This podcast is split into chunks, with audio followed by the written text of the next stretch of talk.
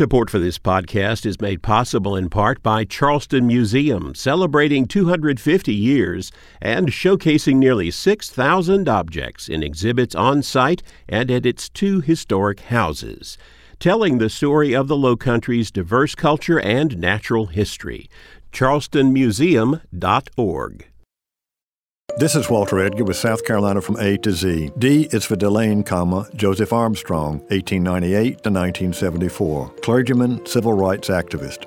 Born near Manning, DeLaine graduated from Allen University and its seminary. After graduation, he accepted an appointment as pastor to an AME church in Spring Hill in Clarendon County. He also took a teaching position at Bob Johnson School near Davis Station. He was dismayed at the lack of buses and the terrible school facilities. His concerns led to a 1948 federal lawsuit challenging the lack of school buses for black children. The case was dismissed on a technicality. DeLaine, with the encouragement of the NAACP, then persuaded 20 Clarendon parents to sign a new lawsuit requesting equal educational facilities.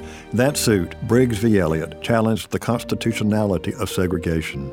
For his action, Joseph Armstrong DeLaine was forced to flee his native state and never returned.